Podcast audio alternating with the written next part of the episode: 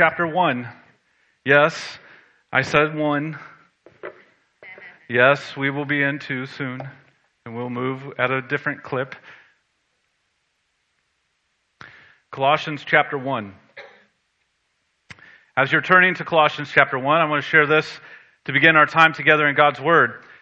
When Laura and I were dating, she surprised me one time with a very creative scavenger hunt that took me all over to the many various uh, favorite spots that we had in Toledo, Ohio, the time where we lived and met and so on and so forth. And at the end of the hunt, if you will, there was a lovely dinner with my soon-to-be bride. Now that night could have gone horribly, terribly, if I didn't figure out the clues, or if it revealed that I thought very little of our relationship to remember those key favorite places. A scavenger hunt like that can be a risky thing. I have good news for us. God has not sent us on a scavenger hunt. The destination is clear. The directions are detailed. You're holding them. The map is definitely in hand. This morning, as we look at the last two verses of Colossians chapter one, we're going to look at these verses in, le- in the lens of understanding it being a vision for the church. Earlier, what year are we in now? twenty twenty. Last year, last year, it was going through the process of candidating and being interviewed and, and and the process that this church was going through from transitioning from Pastor Steve and his twenty-three years of faithful service here into a new season of life and ministry. As they were vetting and, and inquiring and asking of potential candidates that they would bring before the church, one of the things that I said in that process is just tried to reveal my heart for ministry, but my heart for ministry here. As I was getting to know and learn more and more about the Trinity family, its story, its history, its place, and where it wants to go. And I shared with them, essentially, what I want to be able to preach today out of these two verses. A vision, a heart, a, a, a pulse that beats for a people that would go about treasuring Christ through all of life. That this vision would be more about something that we would embrace and live for, And, and long for. Vision describes what we want to accomplish in the long run. When people use the word vision in terms of leading in an organization or in a church, it's used in the context to describe what we want to accomplish in the long run. And in the long run, my heart for us is that we would be a people that go about treasuring Christ through all of life. And as we go about treasuring Christ through all of life, we continue to grow up in Christ, and we continue to reach out to others for Christ. In community, together, that we would be about building each other up toward Jesus, but also to those who are lost, who are hurting, who are wounded, who are wandering, that we would reach out to those and, and say, I know the way. I got the destination. I have the directions. We have it. It's Christ. So that's the hope. So let's read these last two verses in Colossians chapter one. Him, Jesus, just so that we know who the him is, him we proclaim, warning everyone, teaching everyone with all wisdom, that we may present everyone mature in Christ. For this I toil, struggling with all his injury, energy that he powerfully works within me. Let's pray. God, as we come to your word, we pray that you would just help us uh, to, to see here uh, the heart and philosophy of ministry that is laid out in these verses in the context of this incredible letter, in the context of this, your word, that you have revealed to us and given to us so that we would be able to live after you. You have given us this vision. The destination is clear. Our map is in hand. Help us to see, hear, receive, and believe. God, we pray. We ask this in Christ's name. Amen. My hope is that we would be a church that embraces a vision that treasures Christ through all of life. And a church that treasures Christ through all of life There's a number of things that we learn from these two verses. First is, it is a gospel-proclaiming church. If we are to be a church going forward in the long run, something that we want to aspire to, that we want to see more and more people treasuring Jesus, then that means that we need to be a church that is proclaiming Him. That we would be a gospel, good news, Jesus-proclaiming church. That's not to say that we aren't. It's to say that we have to be. We have to be. It doesn't mean that we weren't. It means that we will be.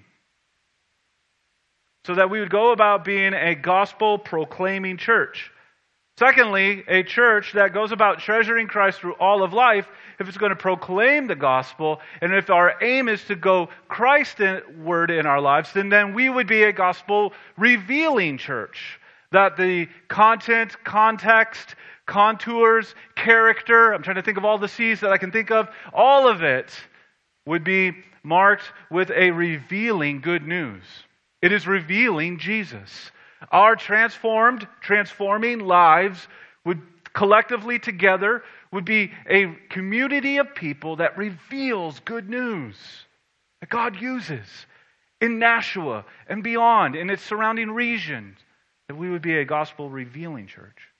And then thirdly, as we see from verse twenty-nine, that we would know that if we are serious about being a church that goes about treasuring Christ through all of life, that we would be a gospel-striving church, that this will be hard, it will take work, we roll up our sleeves, we depend on God, yes, but we are intentional, purposeful, doing it on purpose in the midst of the challenges, obstacles, opposition, what have you, that we will face in this life, this side of glory.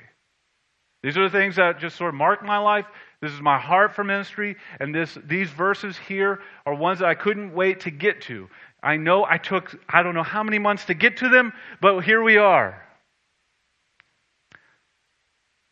Him we proclaim. Warning everyone, teaching everyone with all wisdom, that we may present everyone mature in Christ. For this I toil, struggling with all His energy that He powerfully works within me. So let's jump in. Let's be, let's think about this. A church that treasures Christ through all of life is a gospel-proclaiming church. And what do I mean by that? It's a church that goes about keeping the main thing the main thing. Okay? Go ahead and write that down if you take notes. Keeping the main thing the main thing. You know how important that is, how necessary that is, how crucial that is, and how easy it is to just shift off of the main thing ever so slightly? So many of you have probably kicked off your new year with some goals and aspirations. And we are twelve days into it. And many of you are probably discouraged about how those goals and aspirations have already sort of had some hiccups. It's very easy to get off of the main thing.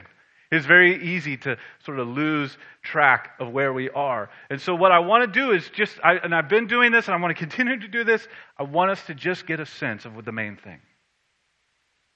It is the overarching story of the Bible. The Bible that you have, the Bible that you hold, the Bible that you read is not a fragmented thing uh, con- containing historical documents of an era that you cannot relate to. Now, it certainly has many things within it that are very hard for us to understand contextually. It's hard to know what it would have been like to live, you know, in four hundred B C. I, I get those things.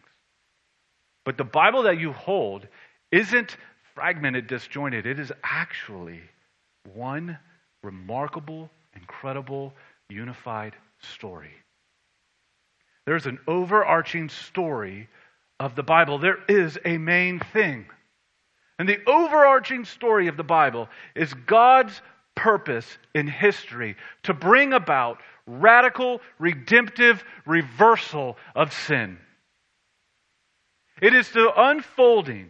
It is God progressively unfolding, unveiling His purpose through the pages of Scripture, through the promises and pictures of the Old Testament, pointing us forward to see its fulfillment. It is God with a purpose, a plan, a promise that is progressively revealed in the pages of Scripture. And then God accomplishes this purpose in the person and work of Jesus Christ. If this is a one-story book, and it is, there is one person at the center of that story. The climax of the story is the person and work of Jesus Christ. He's the one. He's what this is all driving to. He's the center of all that God is doing and will do and has done. He's the one who comes and does what God purposed to do. He fulfills what God promised to do. He is the hero who overcomes the opposition. He is the one who brings about the radical, redemptive reversal of sin in our lives. He's it. It's Jesus. And then not only that, God, the pages of Scripture continue to keep telling this one story. God takes what Christ has done, this accomplished work of overturning sin, death, and Satan. And he takes that accomplished work and he applies it in the lives of real people. You, me, nobodies in the span of human history. No one will remember us. But Jesus did. And he sent the Holy Spirit to work powerfully in our lives, giving us life so that when we hear good news, we respond with faith, trusting Him. He hasn't sent us on a spiritual, moral scavenger hunt. And He's not sitting at a big fancy dinner table. Well, I hope they find us. No, He has come and He has done this work and He has rescued us. And then He bursts into our lives, as menial or distracted or displaced as they may be, and He brings new life. This is the one story. He takes what Christ has done and He makes it real and alive in us. You want to know more on that?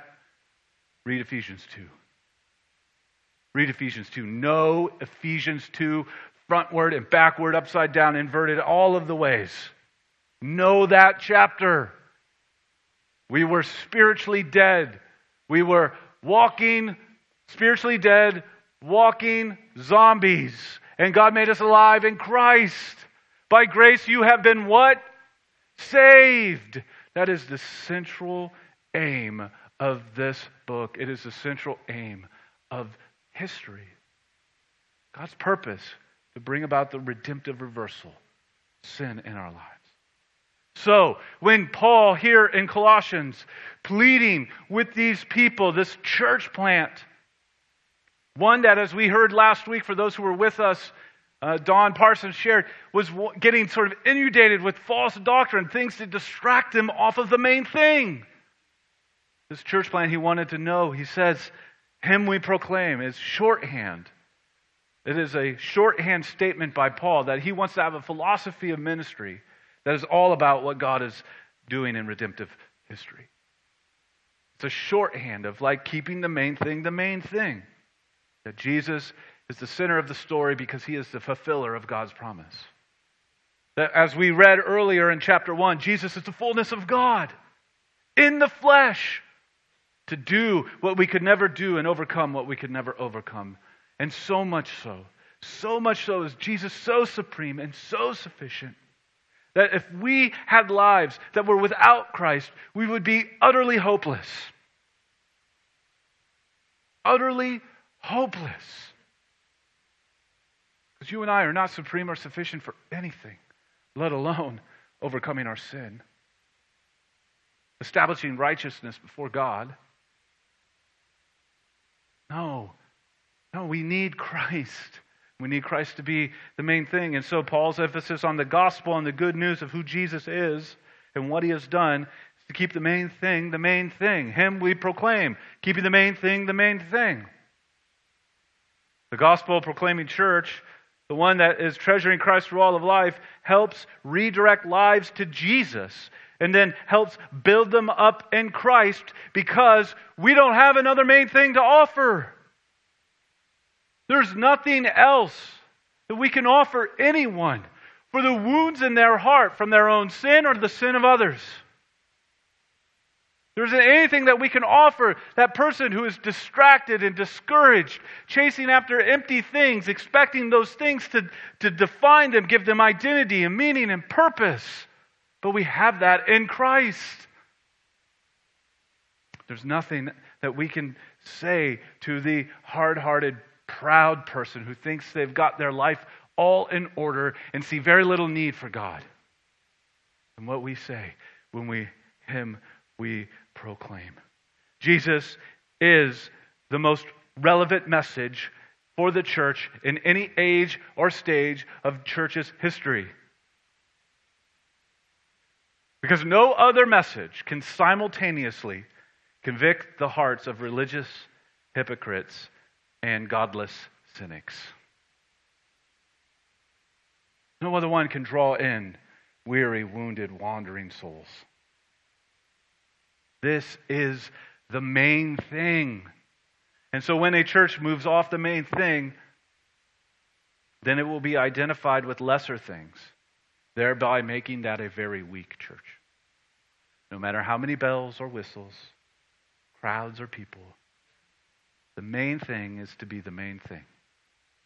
And so as a church that goes about treasuring Christ through all of life, saying Christ is the main thing through all of the avenues, the ups and downs, the joys, the hard, everything of life, we have to be then a people who fight to never assume it. Fight to never assume the main thing. There is great danger that comes with assuming it. The problem with assuming the gospel, the main thing, and not joyfully and passionately and consistently proclaiming it as this.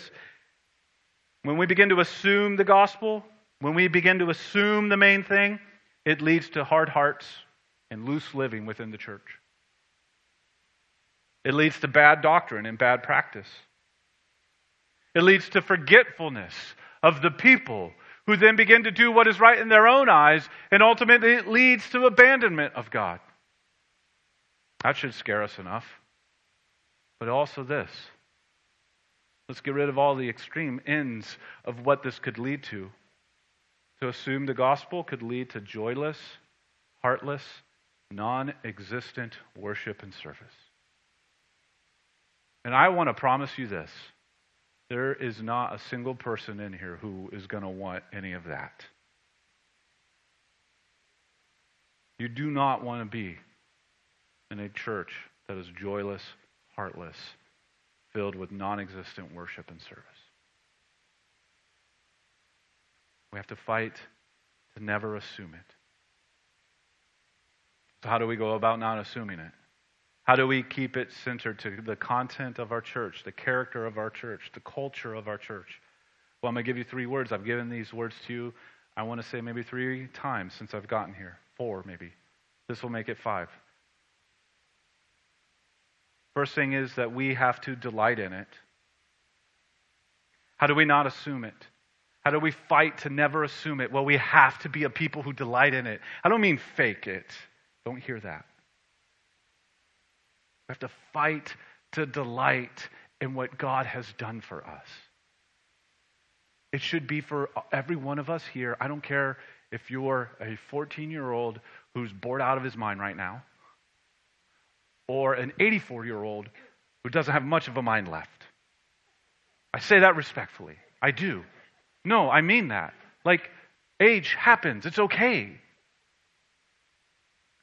No matter where we are on that spectrum, no matter where we are, we have to fight to delight in what God has done for us. When we come together, when we gather together to do this this morning, there are going to be mornings where it's it's going to it's just all going to be fall into place perfectly, and there are going to be mornings in which it doesn't, and that's okay because we're not here for function or performance. We're here to delight in a God who rescues sinners. He overcame our sin for us,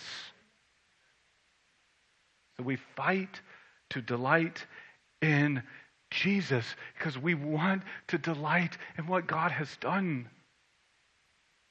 Second thing that we do to not assume it is that we fight to declare it, that we make it known, Not just in the preaching, not just in the singing or the praying, but we make it known in our A B Fs, we make it known in our life groups, we make it known in our smaller groups when we're sitting in a coffee shop. We make it known to each other. We build each other up, declaring to one another all that God has done for us and all that it means for us, so that we can go about living out our lives for Him, and through Him, and to Him, because He deserves all the glory. So we build each other up with great intentionality and purpose. It impacts the way that we approach things like A B F and life groups and other things, so that what we're doing is keep fighting to keep the main thing and the main thing about our church. And then thirdly, we display it. We display it with a passion for others to know Jesus. We display it by making room for our church to pass on to the next generation a, a joy in delighting, declaring, and displaying. We make room for younger faces speaking it and singing it and praying it and teaching it and preaching it. We make room for each other to be more intentional with one another, so that we can be a people that is being transformed, growing up in Christ, and being revealing, revealing out, I'm getting into my second point already, revealing out to others so that they would come to know Christ. And because here is something very urgent we have seen played out over the last thirty years of the church's presence within our Western culture. If one generation assumes the gospel, the next generation will forget it, and the third generation will replace it. If one generation assumes it, the next will forget it, and the third will replace it. In Europe, big, beautiful church buildings are condos and coffee shops, vacation destinations. Happening here, they're empty. The gospel has not bellowed through their halls in decades. We lose our footing, our place in a culture. We're never at the table to speak to what values should be, because the trajectory of that was set when we began assuming the gospel. It is a dangerous, dangerous, dangerous ground to not treat the main thing as the main thing.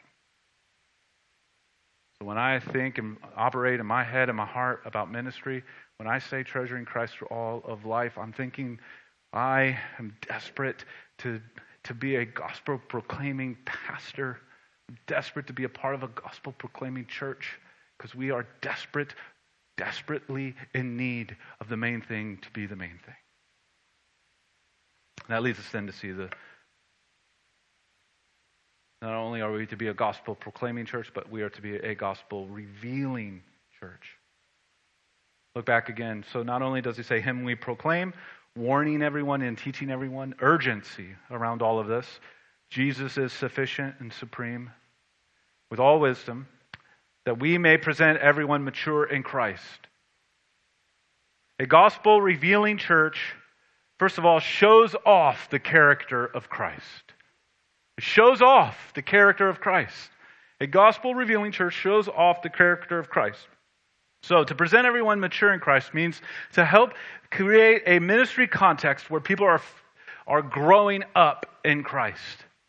That they are, at the end of their lives, are fully grown up in the sense that of the, they're just growing in Christ. It, it, it pictures the life in Christ as always growing up in Christ, meaning there's no arrival this side of glory, and there's always a need to keep growing.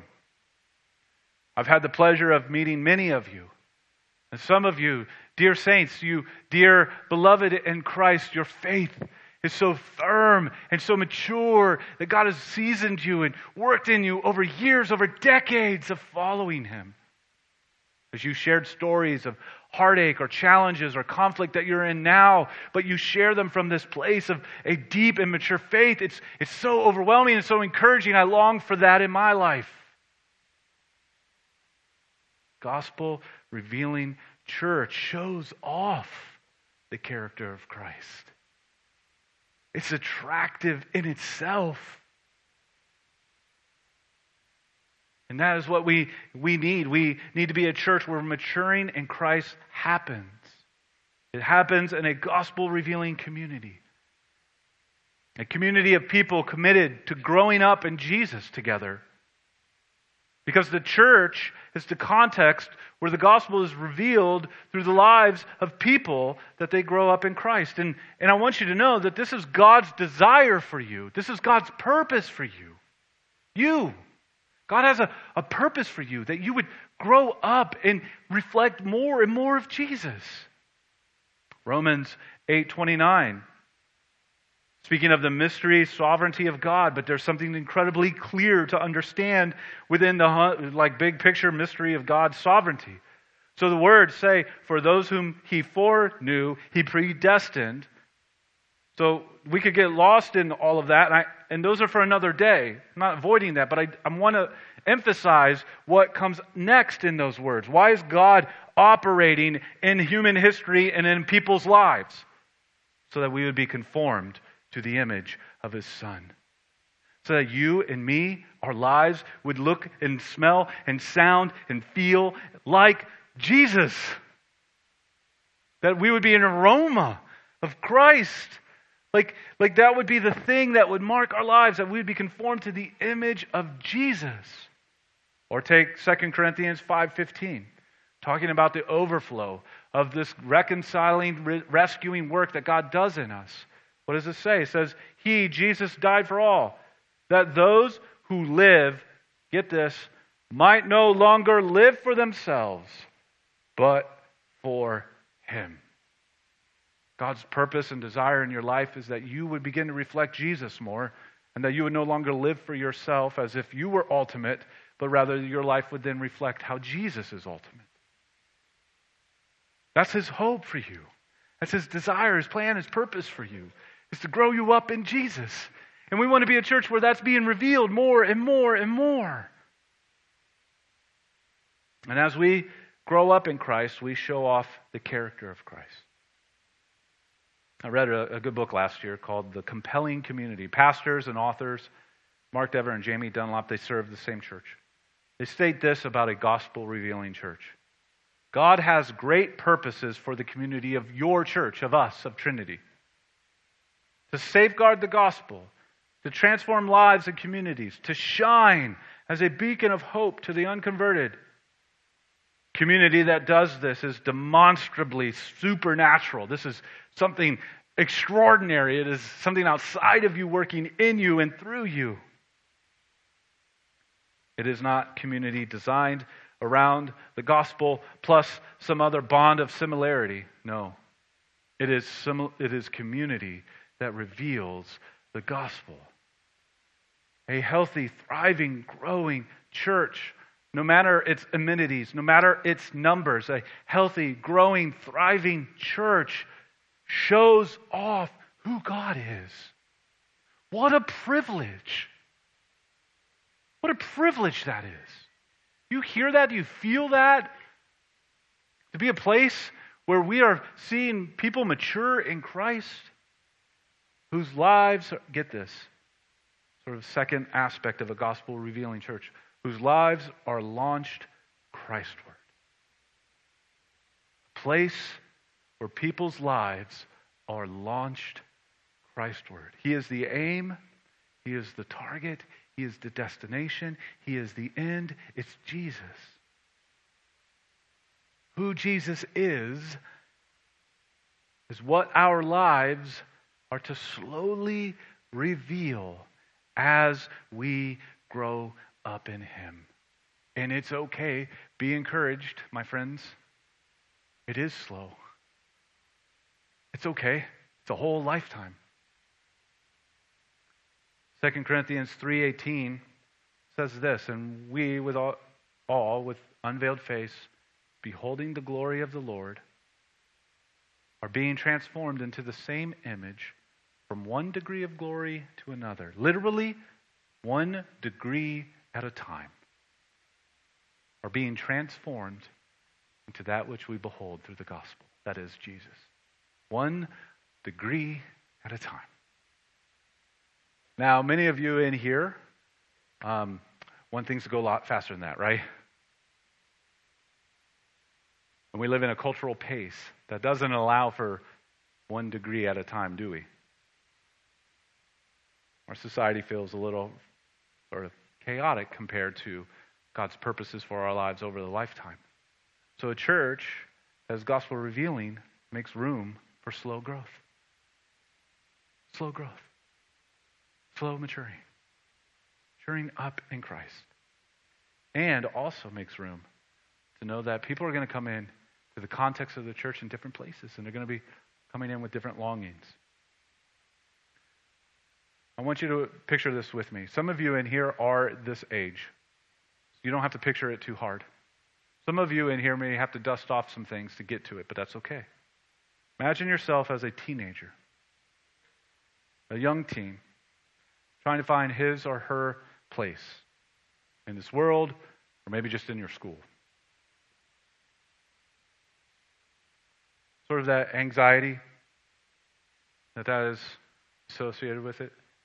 And let's say that teenager that you're imagining or thinking about begins to opt or adopt the characteristics of a group that he or she wants to belong to. Usually, we think of that sort of from a parental perspective. We think of it as the negative connotations about the various characteristics we don't want teenagers to begin to adopt. But think of it from the teenager perspective. Think about the amount of uncertainty in that heart, the amount of anxiety that that produces, the amount of vulnerability that that sort of squashes or uh, brings to, to bear. Think of all of that turmoil in that teenager heart. Will anyone accept me? Will I ever belong? Or maybe even just very basically, will I even have friends? Now, do you feel that?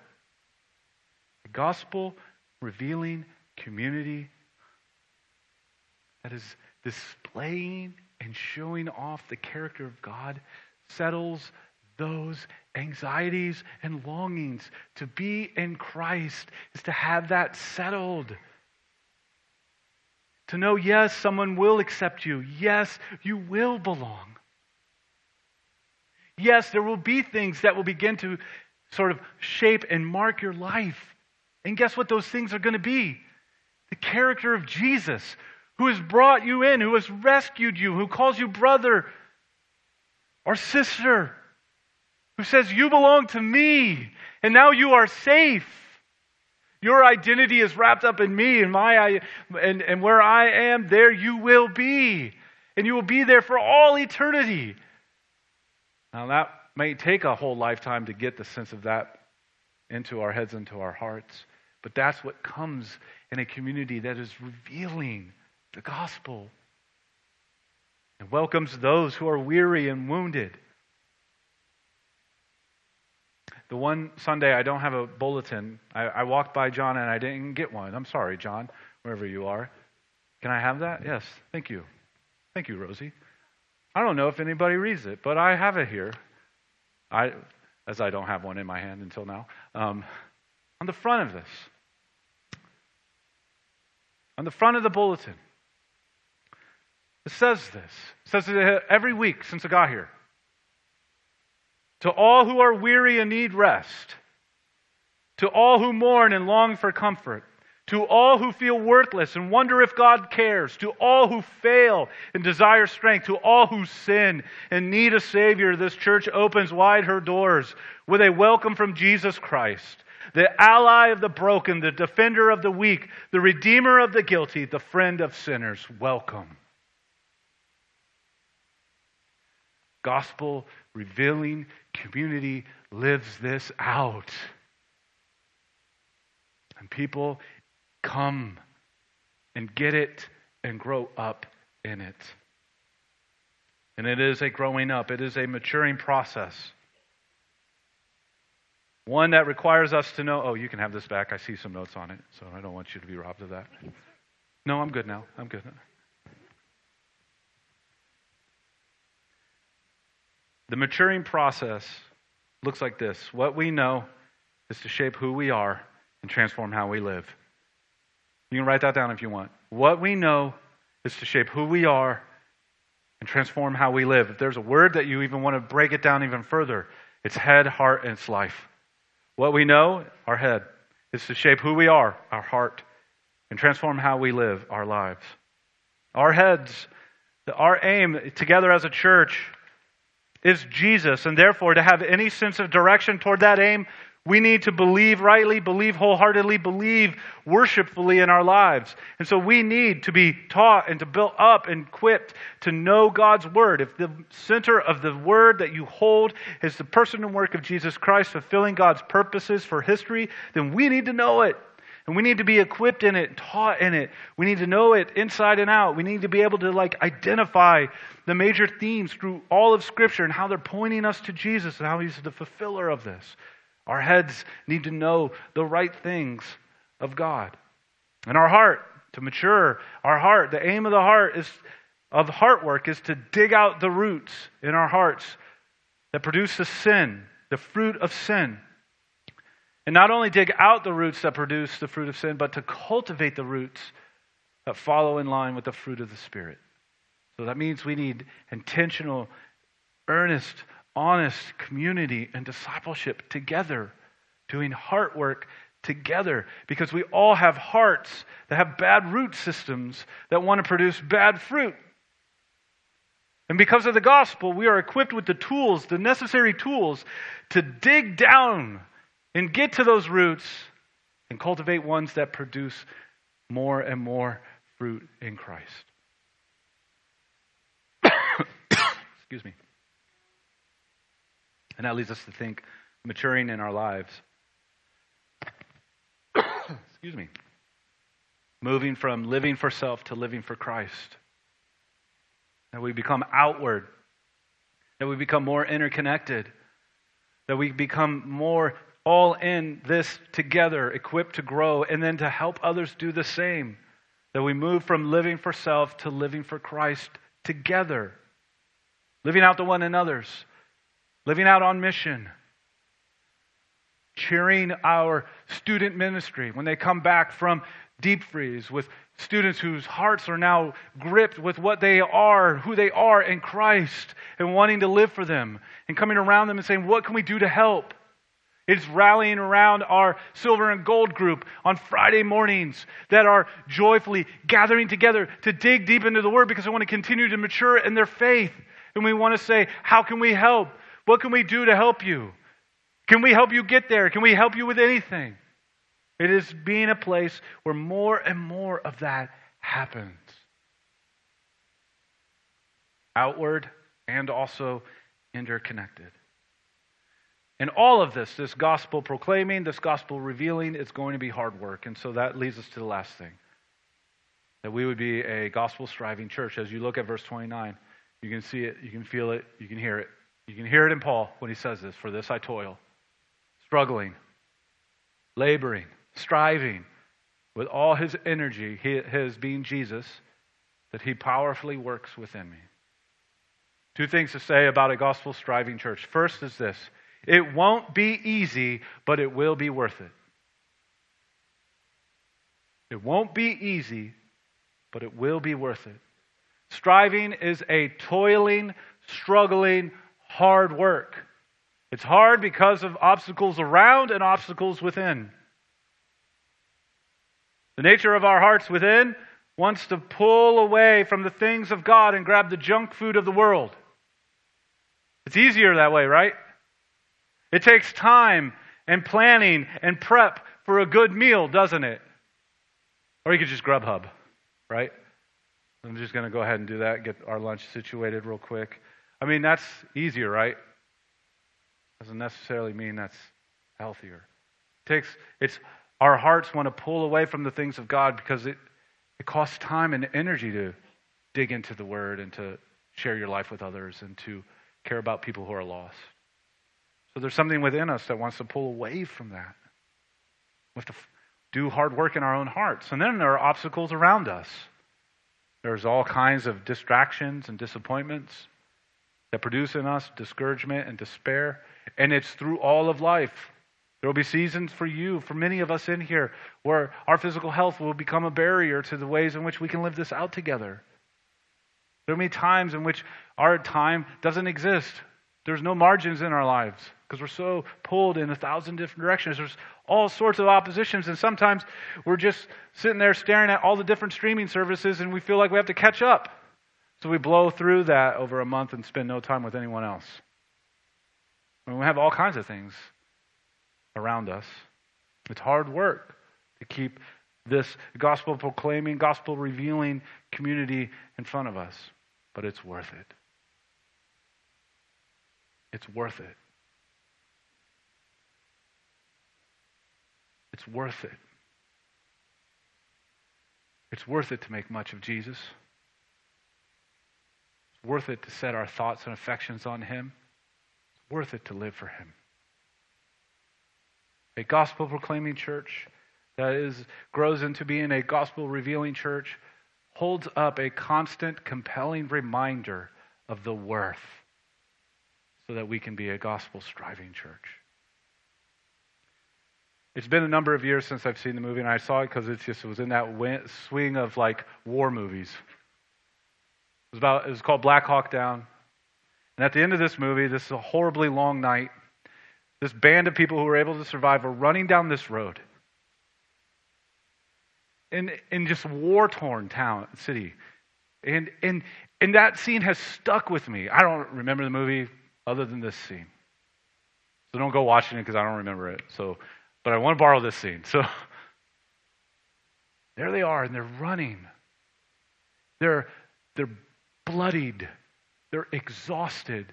They haven't slept, they haven't had anything to eat or drink, and they've been running off of the fumes of the adrenaline just to live and survive the night. And they're running down this street, bullet holes and explosions and collapsed buildings all around them. They're running and looking around, hoping that no more jump out at them. And they're running because they knew at the end of that road was where the American uh, sort of camp was, where there was safety, supplies, provisions, just the sense of being able to collapse and get a drink of water. And they were running with everything. They were striving with everything, totally exhausted. And that might be us. That image might be us, the church. But what's at the end of that road, no matter how war-torn it is around us, is Jesus. And nothing can separate you from the love of God in Christ Jesus. You are more than a conqueror because of him who conquered sin and Satan and death. So your striving is worth it because at the end of that road is Jesus. Good news is, second thing, it won't be easy, but it will be worth it. And it won't be by us, but through us. You get that encouragement there in verse twenty-nine? Oh, it's a toil, it's a struggle with all his energy that he powerfully works within me. Christ powerfully works through the church. So church, take courage. And hope in Christ. Treasure him with me. Because Christ works in and through us to do it. He doesn't leave us to our strength and to our ingenuity and to what we can do. Because Jesus said, I will build my church. He will powerfully do it. You and I, we are not alone. The vision of the church is not set up like a scavenger hunt. We have a clear destination. It is Christ. We have crucial directions, the gospel. And we have an important community we are traveling with, the church. So may we be a church that takes joyfully and seriously treasuring Christ through all of life. And may that take a greater grip on who we are and what we do. God, we pray that these words would find a home in our hearts, that we would see the worth of Christ, that it would work mightily in us, and that we would long to live for him and no longer for ourselves. And this we pray in Christ's name. Amen.